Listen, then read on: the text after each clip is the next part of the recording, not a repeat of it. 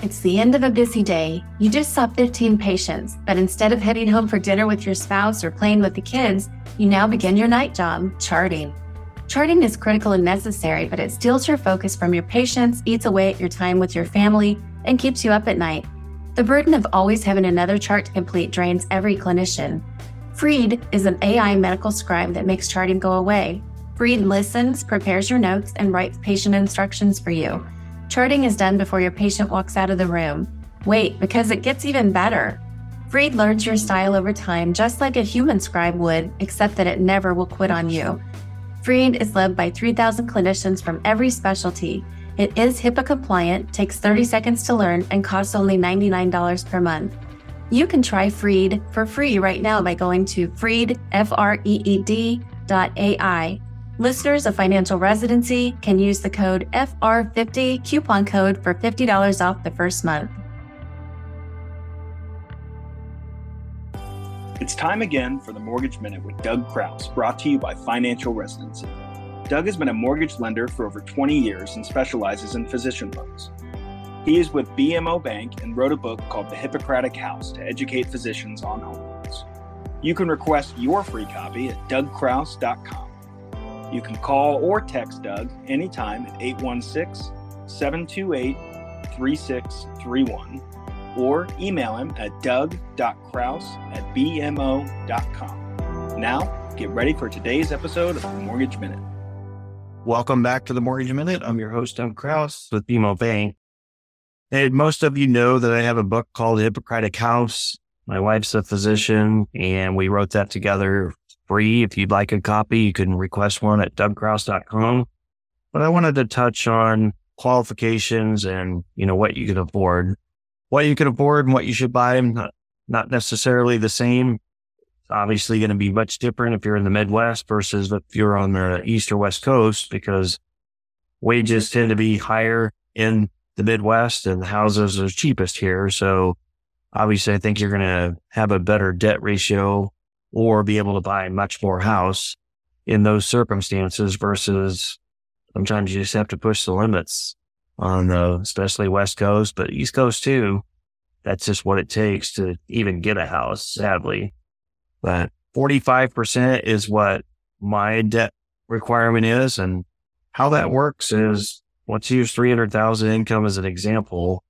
You make $300,000 a year, that's $25,000 a month. That's how I'm going to break everything down.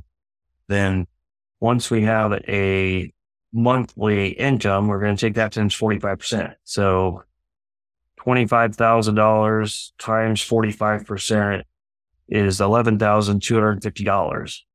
That needs to cover everything that shows up on your credit report, including your new house. To know what you qualify for, let's first back out what has to come out, but other obligations you have. So that could be car payments, minimum credit card payments. If you pay off your credit cards in full, we're not counting. If you charge $5,000 a month, we're not hitting you with a $5,000 payment. We're probably hitting you with a $100 payment, that the minimum payment a credit card company would let you pay. That's what it is. The same would be true of your student loans. If you have a deferment for 12 plus months, we won't even count them. If you have an IBR payment where they're income-based, then if you can prove that's ongoing, then we'll use that and qualify you with that. That said, if you're not on a PSLF where somebody's going to pay it off for you, if you're not expecting big raise at some time in the future, just because you qualified for the house at 45 with an IBR, know that at some point, if your student loan payments are going to go up and you're going to have to actually pay those, you'll find from our book that I'm not like most people that I'm paid commission. My best interest is you go out and buy a $2 million house. That's not what I want to see you do. If that's the house you want, you can afford it. Fantastic. I want to help you get it. But I do not want to see people become house poor. And that was a big part of Tammy being part of my book, is just because a banker tells you you can afford $2 million doesn't mean that's what I think you should do. I mean, if you want to have a lifestyle where you can still take a vacation, or if you've got two incomes to qualify for that, don't be so strapped that one of you hate your job that you are going to be in such a bind you can't quit your job to go find a different one. So I just don't want people to make the mistake of overbuying to the point then all you're doing is working just to pay for your house, because you're going to resent it. So it sucks if you come out of residency where you've had to pinch pennies and finally expecting to live the good life, and then you're right back in the same rut because your house payment's taking up 40% of your gross income. So again, sometimes you just don't have a choice. I mean, you're buying in LA, and unfortunately, like, certain specialties aren't paid as well as others, then they don't care. Houses still cost what they cost in LA. So depending on where you're at, sometimes you don't have a choice, but 45% is the number. And other things such as child support and alimony do count too. That may not show up on your credit report, but you need to disclose that on your application and make sure if you pay child support and alimony, you bring that up early. So that's not a discussion where it looks like you qualify for one thing and then it's something drastically different.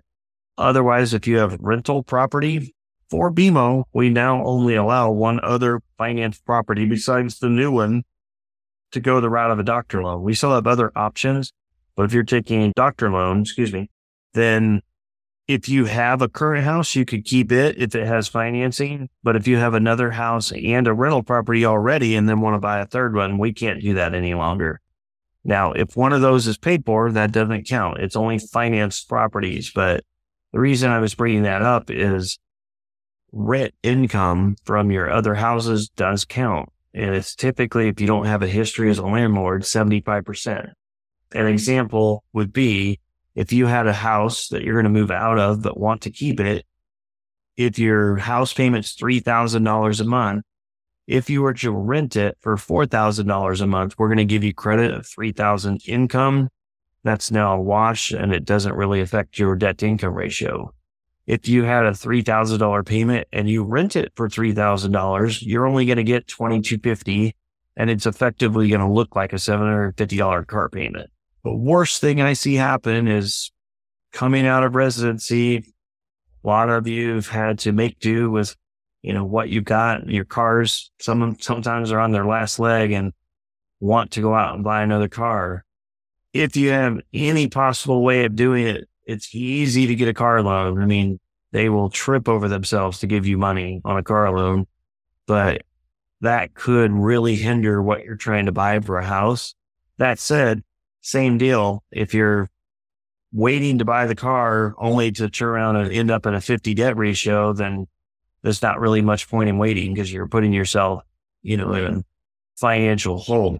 But if it's a matter of circumstances don't really look like they do on paper. And by that, I mean, you got a trailing spouse that if you waited to buy the car, you could buy the house you want. And then when you do buy the car, your debt ratio wasn't going to look that good. But at the same time, when you bought the house, I didn't get to count your spouse's income. And then he or she's going to get a job that's going to drastically change your debt to income ratio. Different story.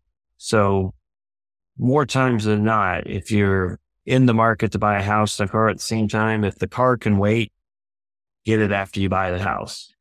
There is no front back debt ratio for us. That's not true of every lender. By that, I mean, ours is 45%. And if you have zero other debt, we'll let you spend 45% on your house. Not necessarily the right answer, because just because you don't have a car payment today doesn't mean you won't have one next year.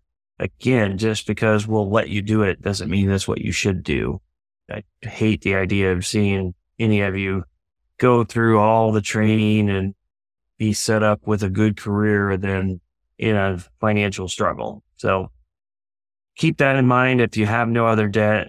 And hopefully if you are going to do something like that, it's going to be because your income is going to drastically increase and you know that. And at that point, I'm all for it. If you have enough reserves to where it's not living paycheck to paycheck, because no doctor should have to live paycheck to paycheck. But anyway, that's the qualification, 45%. That's not universal. I've seen a few of my competitors go as high as 50%. I've seen a few that are 43%.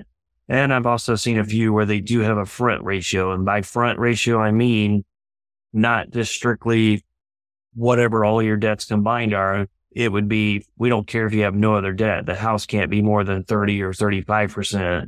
And then if you have other debts that total another 10 or 15%, that gets you to 45. But if you have no other debts, doesn't matter. We're not letting you go over 30, 33, 35, whatever that number is. Not too many of them do that anymore, but that is something that question you need to ask. If you don't have any other debts, don't automatically expect that everybody's 45%. Some are 43, some go as high as 50. Thanks for listening. We'll talk to you next time. As we wrap up, remember, Freed.ai is here to free you from medical documentation. It's HIPAA compliant, takes 30 seconds to learn, and is incredibly affordable. Join the movement to eliminate clinician burnout. Visit Freed, Freed.ai, and improve your lifestyle. You can try Freed for free right now by going to Freed.ai. Listeners of Financial Residency can use the FR50 coupon code for $50 off the first month.